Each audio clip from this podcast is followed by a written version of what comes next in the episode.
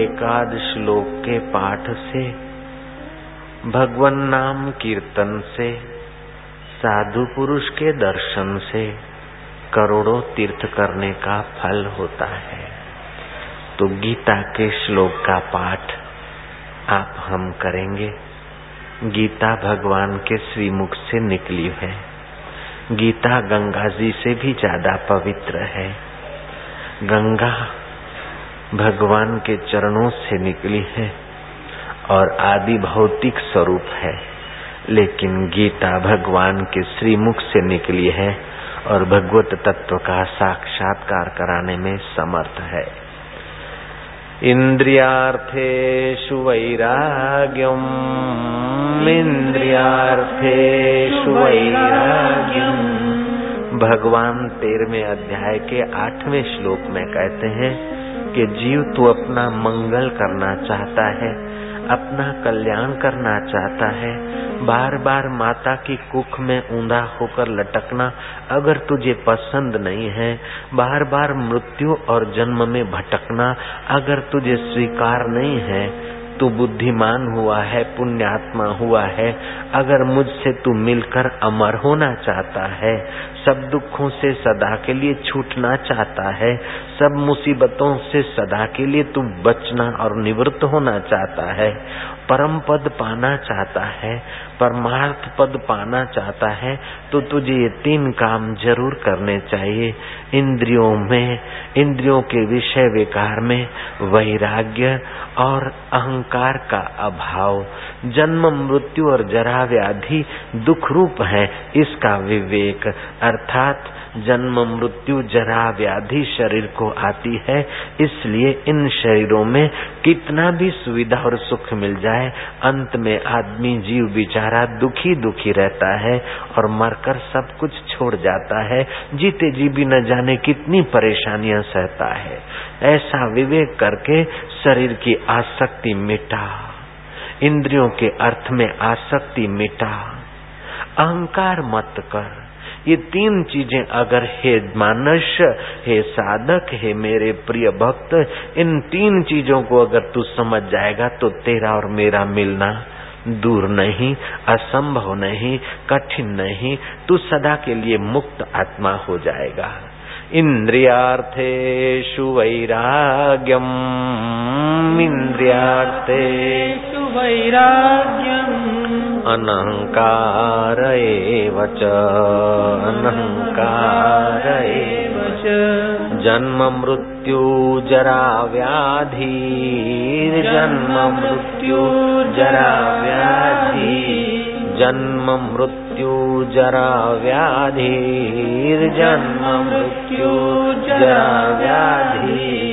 दुःख दोषानुदर्शनम् दुःख दोषानुदर्शनम् दुःख दोषानुदर्शनम् दुःख दोषानुदर्शनम् मनुष्य के मन में एक ऐसी शक्ति है कि जहाँ उसका जन्म होता है अथवा जहाँ उसका रहन सहन बनता है, वहीं वो अपने को सेट कर लेता है। आप लोग झुपड़पट्टी में जाएँगे या गंदी बस्ती में जाएँगे तो आपको लगेगा कि अरे ये बेचारे कितने दुखी हैं। आप चाहेंगे कि ये स्वच्छ कपड़ा पहनना सीखे। आप चाहेंगे कि झूपड़पट्टी की अपेक्षा अच्छे मकान में रहे। आप ये चाहेंगे, आपके हृदय में भाव आएगा। आप चाहेंगे कि ये बेचारे अच्छी तरह से जिए तो कितना अच्छा पढ़े लिखे तो कितना अच्छा।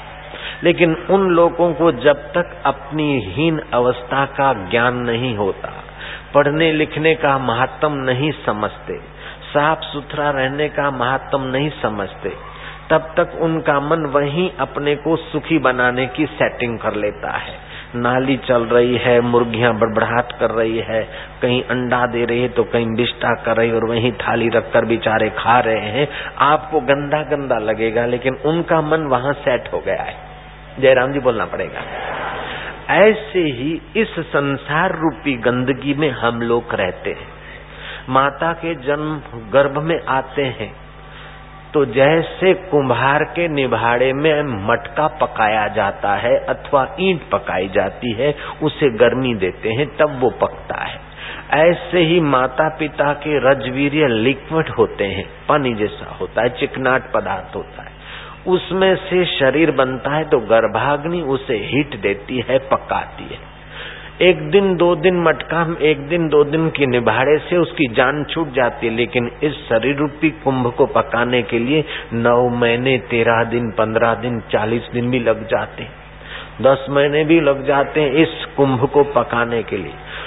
कुम्हार का कुंभ तो आप गोदाम में रख दो, फिर एक साल के बाद आपको गोदाम से वैसे का वैसा मिलेगा। लेकिन ये गर्भाग्नि का जो कुंभ है, ब्रह्मा जी का पकाया हुआ जो ये कुंभ है, इस कुंभ का भरोसा भी कोई नहीं।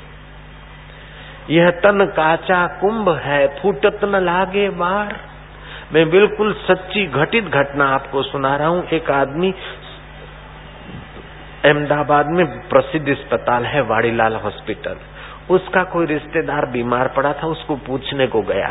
वो जो गाड़ी से पैर नीचे रखता है तो एक पैर तो सड़क पे और एक पैर गाड़ी में और वहीं से वो रवाना हो गया। गया था मित्र, बीमार मित्र को मिलने के लिए। वो ऐसा रवाना हो गया कि बीमार मित्र तो ठीक हो गया घर आया, लेकिन ये बेचारा सदा के लिए चला गया। कोई भरोसा नहीं। रेलवे का प्लेटफॉर्म नंबर होता है, हवाई जहाज़ का terminal number so and so होता है, बस का स्टॉप नंबर होता है, लेकिन तुम्हारी गाड़ी का कोई स्टॉप नंबर नहीं। किचन से चल दे, चाहे दुकान पे बैठे बैठे चल दे, चाहे सड़क पे चलते चलते चल दे, चाहे रात को भोजन करके सो जाए और सीधा रवाना हो जाए, कोई पता नहीं। आप लोग सात दिन के अंदर मर जाएँगे। मैं श्राप नहीं दे रहा हूँ, आपको सावधान कर रहा हूँ। यही बात एकनाथ जी महाराज से किसी भक्त ने पूछी थी कि बाबा जी, जैसे तुम कपड़े पहनते, सफ़ेद ऐसे हम पहनते।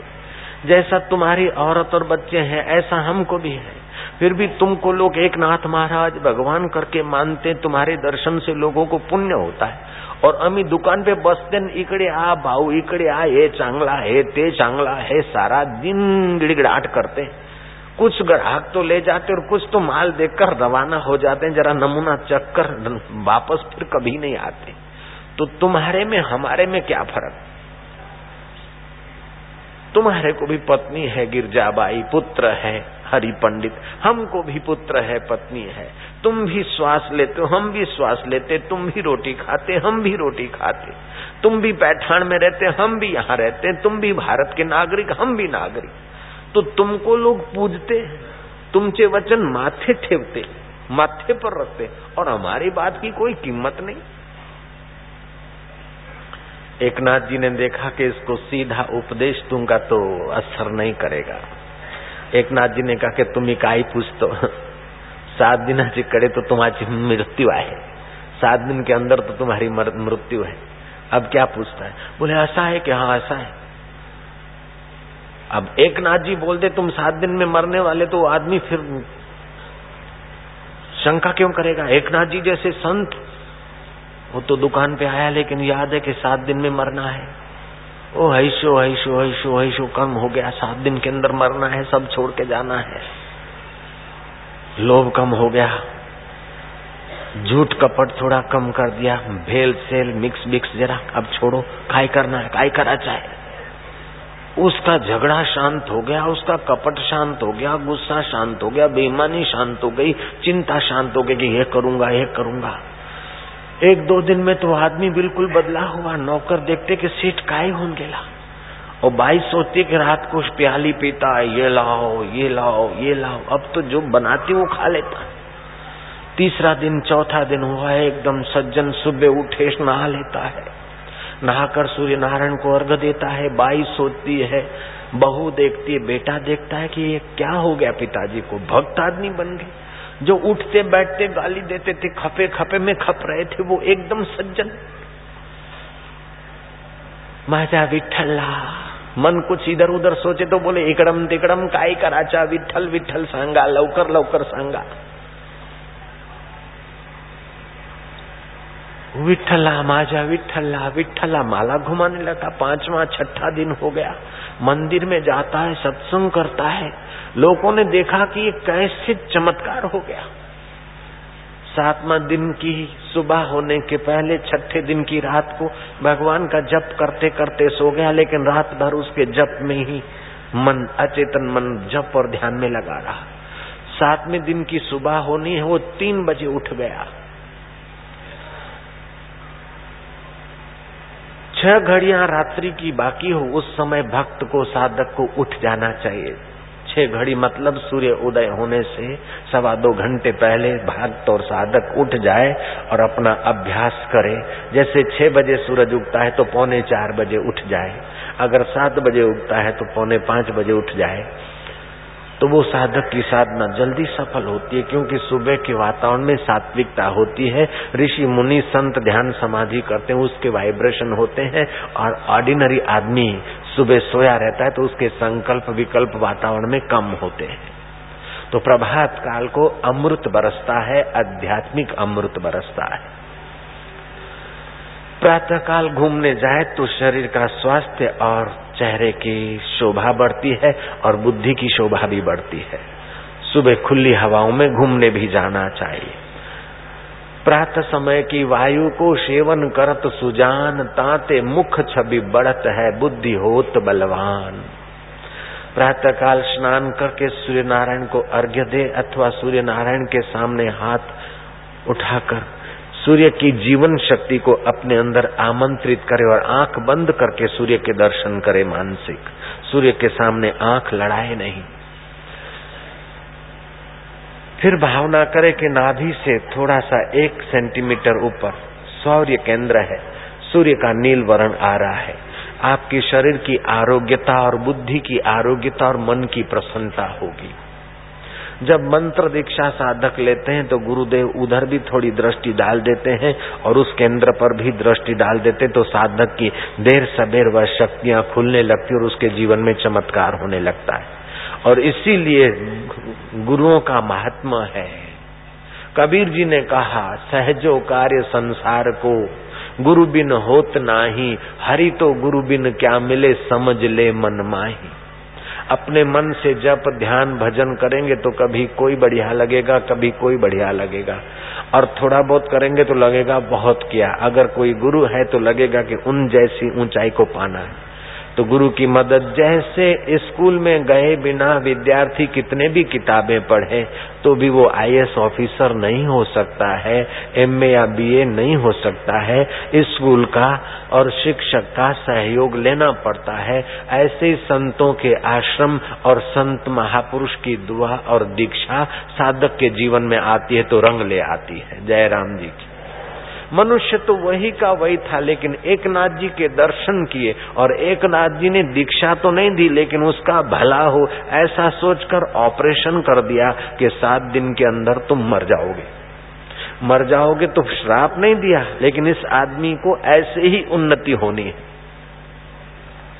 उसके कल्याण की भावना से कह दिया सातवें दिन की सुबह हुई, वो आदमी उठा, नहाया, धोया गाय के गोबर को पवित्र माना जाता है गौ के झरण को पवित्र माना जाता है। जैसे फिनाइल या और दवाइयों से कमरा साफ़ करते हैं तो वो सफ़ा तो होता है, लेकिन पवित्र नहीं होता है। केमिकल की बदबू। अब यहाँ कुछ दवाई छटी है तो मैं बात करता हूँ तो मेरा धीरे धीरे गला थोड़ा गड़बड़ हो जाता है। फिर घर जाकर जहाँ रहता हूँ, वहाँ ठीक कर लेता हूँ, दूसरे दिन तैयार होके आ जाता हूँ। जय राम जी की। तो यहाँ के आयोजक सफ़ाई रखना तो चाहते हैं, लेकिन सफ़ाई जिन केमिकलों से होती है, उस सफ़ाई के नाम पर बाहर से तो कीटाणुनाशक दवाइयाँ होती है, लेकिन श्वासोश्वास में वो हमारी तंदुरुस्ती को भी डिफेक्ट करती है। लेकिन गौझरण से अगर लिपा पोता किया जाए तो टूबी, टीबी के कीटाणु कभी नहीं पनप सकते हैं, और पवित्रता भी होती है, और कई कीटाणु अपने आप नाश हो जाते हैं। जैसे गोबर से जो खेती होती है, इंग्लिश खाद से तो खेत होता है, लेकिन स्वाद बिना का फल फूल बनता है। लेकिन देसी खाद से जो खेती होती है, उसमें मिठास आती है और जंतुनाशक दवा लगानी नहीं पड़ती है, क्योंकि गोबर में जंतुनाशक सामर्थ्य है, जो खेती को हानि करने वाले हैं, अनाज फल फूल को हानि करने वाले हैं, ऐसे कितने ही कीटाणु गोबर के प्रभाव से पैदा ही नहीं होते हैं, ताकि उनको दवाई की ज़रूरत पड़े। तो भारत की भूमि अब धीरे धीरे पाश्चात्य भूमि बन रही है। हम अमेरिका गए तो बड़े बड़े सेव बड़े बड़े भिंडे बड़े बड़े आम, लेकिन खाओ तो बड़े बड़े फूल।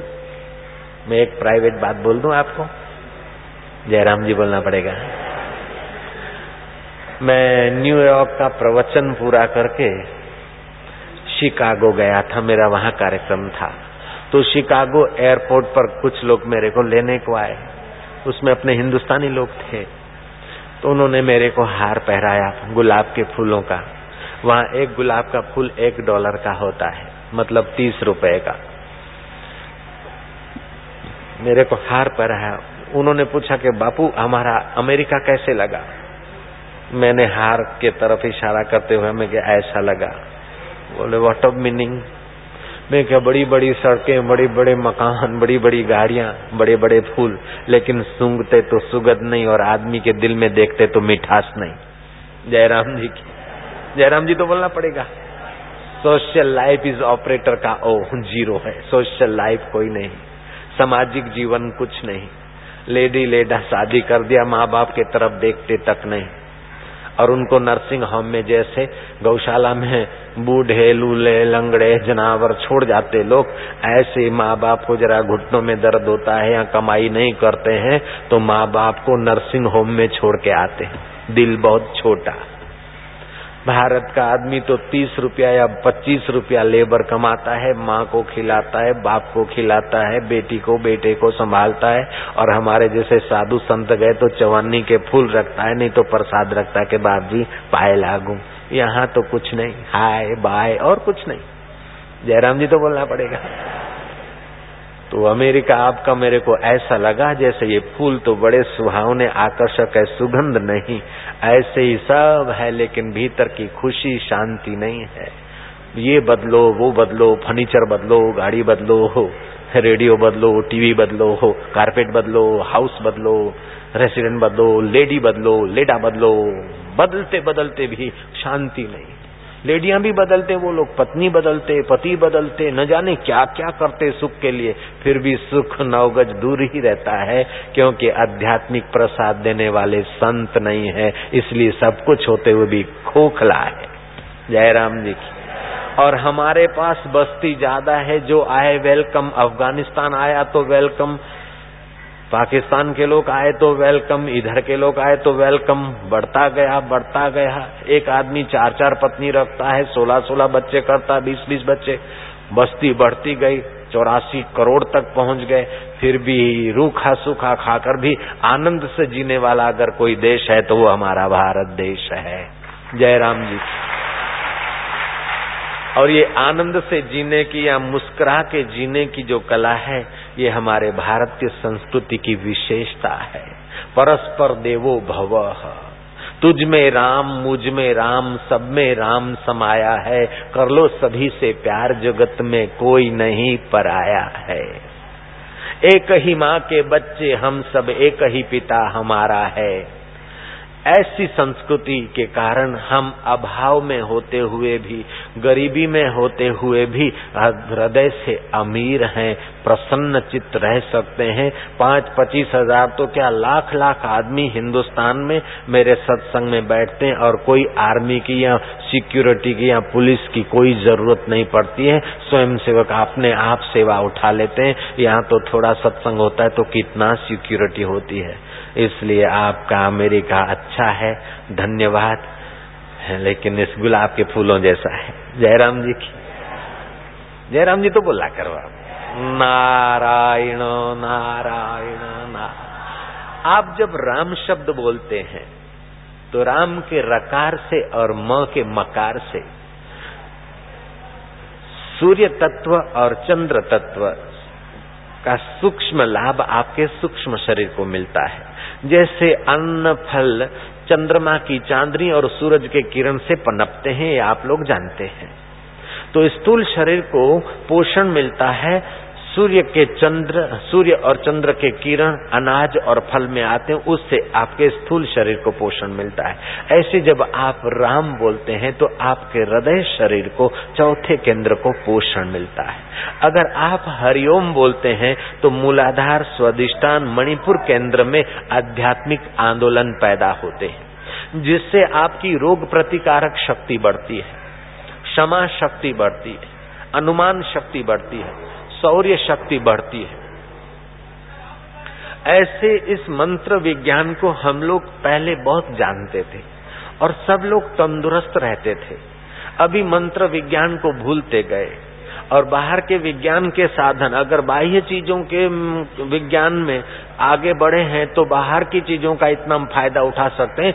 इससे कई गुना ज़्यादा सूक्ष्म विज्ञान का फ़ायदा हम लोग पहले उठा चुके हैं। जयराम जी की।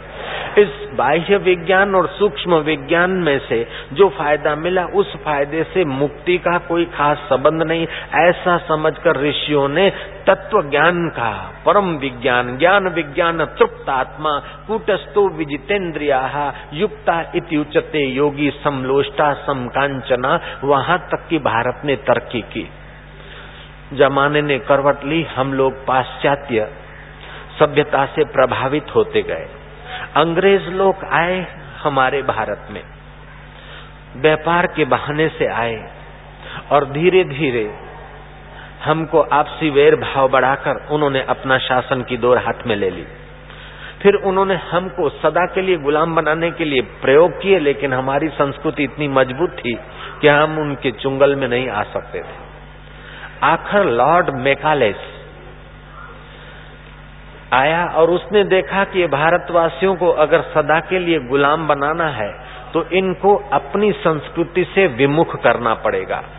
इनकी आध्यात्मिकता में कुठारघात करना पड़ेगा और हमारे कल्चर से इनको इम्प्रेस करना पड़ेगा। लॉर्ड मेकालेस ने ये विचार प्रस्तुत किए और ब्रिटिश शासन ने, अंग्रेज़ों ने इस विचारों को खूब पोषण दिया। स्कूलों में, कॉलेजों में और समाज में उनके कल्चर का प्रभाव पड़े। जो बच्चा संस्कृत में पढ़ता है, उसको संस्कृत के रहस्य और संस्कृत भाषा उच्चारण करने से और मंत्र उच्चारण करने से उसका मनोबल, विल पावर बढ़ जाता है। चंद्रगुप्त जैसा आदमी शत्रु के शिविर में होते हुए भी निर्भीक रहता है तो ये निर्भयता कहाँ से आई? हमारी संस्कृति में ऐसे से मंत्र है और ऐसे से उच्चारण की रिधम है जो आपका मूलाधार, स्वादिष्टान, मणिपुर केंद्र विकसित हो जाए। चाहे काल सामने आ जाए, फिर भी आपको डर न लगे, ऐसी अपनी संस्कृति है। पाश्चात्य कल्चर और भारतीय संस्कृति में क्या फ़र्क है, थोड़ा सा जान ले। पाश्चात्य जगत में सुकरात हुआ, उसको जबरन जहर पिलाया, वो बेचारा मर गया। और भारतीय संस्कृति में हलाहल विष निकला, और भगवान शंकर ने स्वेच्छा से पिया, और कंठ में ही रखा, और नीलकंठ भगवान करके पूजे जा रहे। ये भारतीय संस्कृति। विष को कैसे पचाना, ये आपकी विद्या है, आपकी संस्कृति है।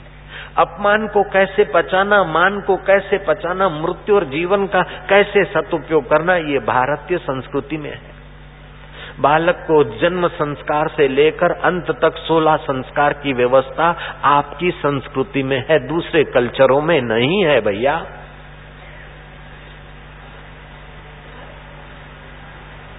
तो लॉर्ड मेकालेस ने जब ये विचार प्रस्तुत किए तो अंग्रेज़ गवर्नमेंट ने देखा कि इन भारतवासियों की कमर तोड़ने का एक ही इलाज है कि इनको अपनी संस्कृति से थोड़ा विमुख करके हमारे कल्चर से हम इम्प्रेस करें।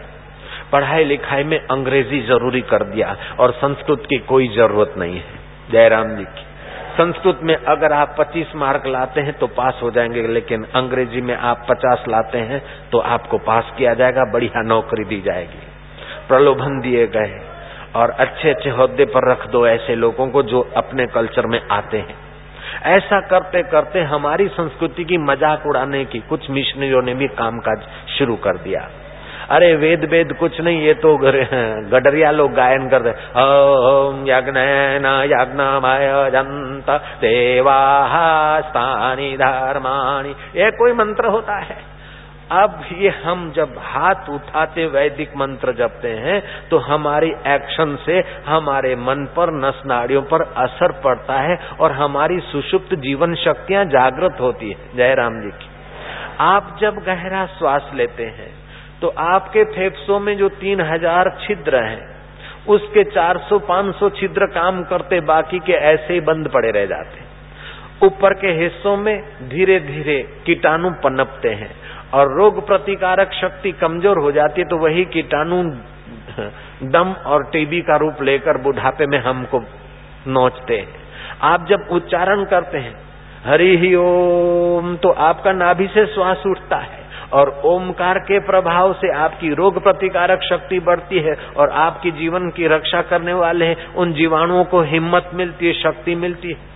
जैसे पानी के कुंड में आप कंकड़ डालते हैं तो गोल गोल कुंडाले बन जाते हैं वाइब्रेशन हो जाता है। ऐसे ही सात बार आप हरिओम का गुंजन करते हैं तो आपके मूलाधार स्वादिष्ठान और मणिपुर।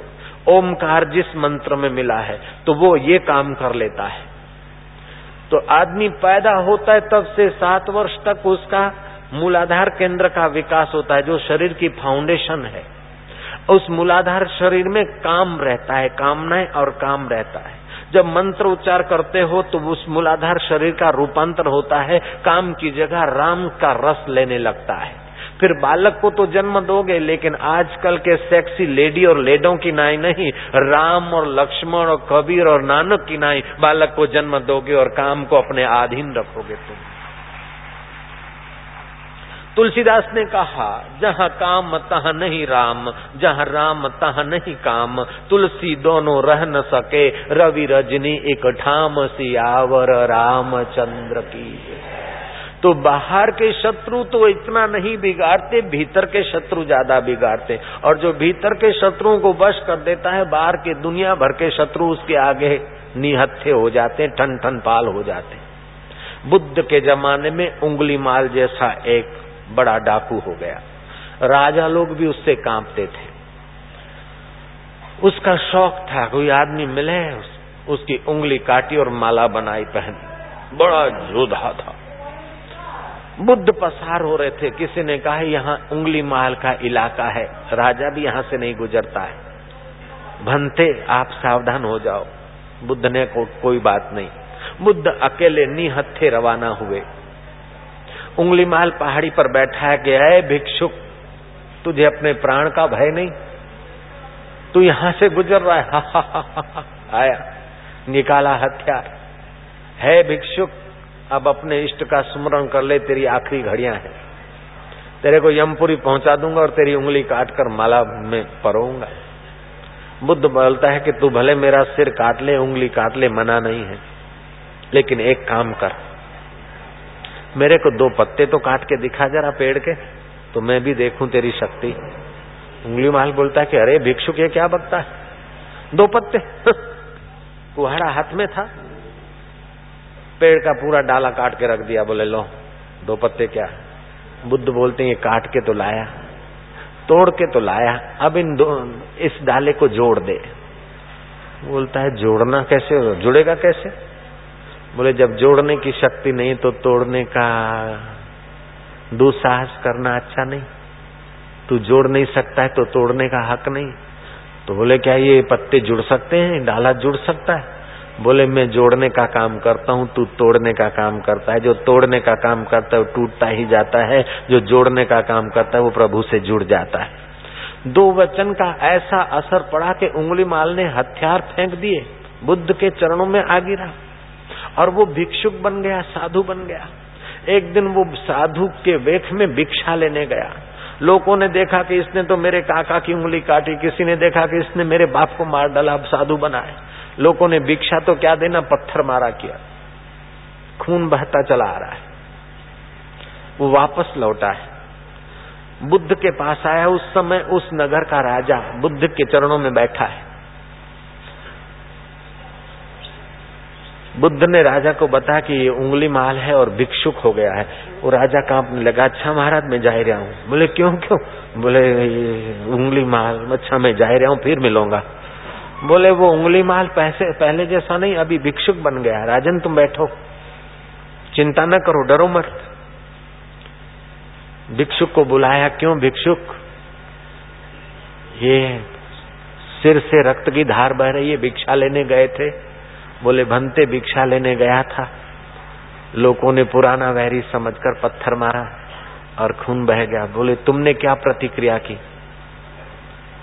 बोले बुद्धम शरणम गच्छामी सत्यम शरणम गच्छामी ईश्वरम शरणम गच्छामी प्रभुम शरणम गच्छामी। मैं तो भगवान की शरण जा रहा हूँ। अब मैं क्या करूँ? क्रोध कैसे करूँ? और ये भनते उनकी कृपा है। नहीं तो एक एक आदमी एक एक जन्म में बदला लेता तो कितने ही जन्म लेने पड़ते। अब सब आदमियों ने एक साथ मिलकर गाली गलौज करके जरा सा पत्थर मार दिया। दो चार दिन में ठीक हो जाएगा। मेरे तो कर्म कट गए। आपकी बड़ी कृपा है। राजा देखता है कि महाराज, मेरे राज शासन की शक्ति, लोगों के पत्थर मारने की शक्ति से भी आपकी शक्ति बड़ी है। क्योंकि आपने अंदर के केंद्र रूपांतरित किए हैं तो बाहर के डाकू भी रूपांतरित हो जाते महाराज, आप धन्य हो। ये संस्कृति आपके भारत की इसका अर्थ ये नहीं कि आप गुगड़े होकर मार खाते रहो, ये नहीं। अर्जुन को वीरता का उपदेश दिया श्री कृष्ण ने। और युद्ध से जो भाग रहा था, उस अर्जुन को युद्ध करने की शक्ति भी आपकी संस्कृति ने दी। तो कहने का तात्पर्य है कि आपकी जीवन की सुषुप्त शक्तियाँ यथा योग्य काम। जैसे रोग होता है तो वहाँ दवा से ठीक हो जाए तो ठीक है, नहीं तो ऑपरेशन की ज़रूरत पड़ती है। ऐसे ही अर्जुन अगर युद्ध नहीं करता तो दुर्योधन ने ऐसा समाज को नोच रखा था कि और कोई युद्ध करेगा तो बड़ा ऑपरेशन होगा और अर्जुन के द्वारा युद्ध होगा तो माइनर ऑपरेशन होगा। ऐसा करके अर्जुन को श्री कृष्ण ने तैयार किया, लेकिन युद्ध का दोष अर्जुन को न लगे, हिंसा का पाप अर्जुन को न लगे। अर्जुन वासना से प्रेरित होकर होकर नहीं, लेकिन कर्तव्य से प्रेरित होकर काम करता है और कर्म की आशंका, इच्छा नहीं रखता, कर्म फल भगवान के चरणों में अर्पण कर देता है तो अर्जुन को भोग और मोक्ष दोनों ही मिल जाता है। ये आपकी दिव्य संस्कृति है।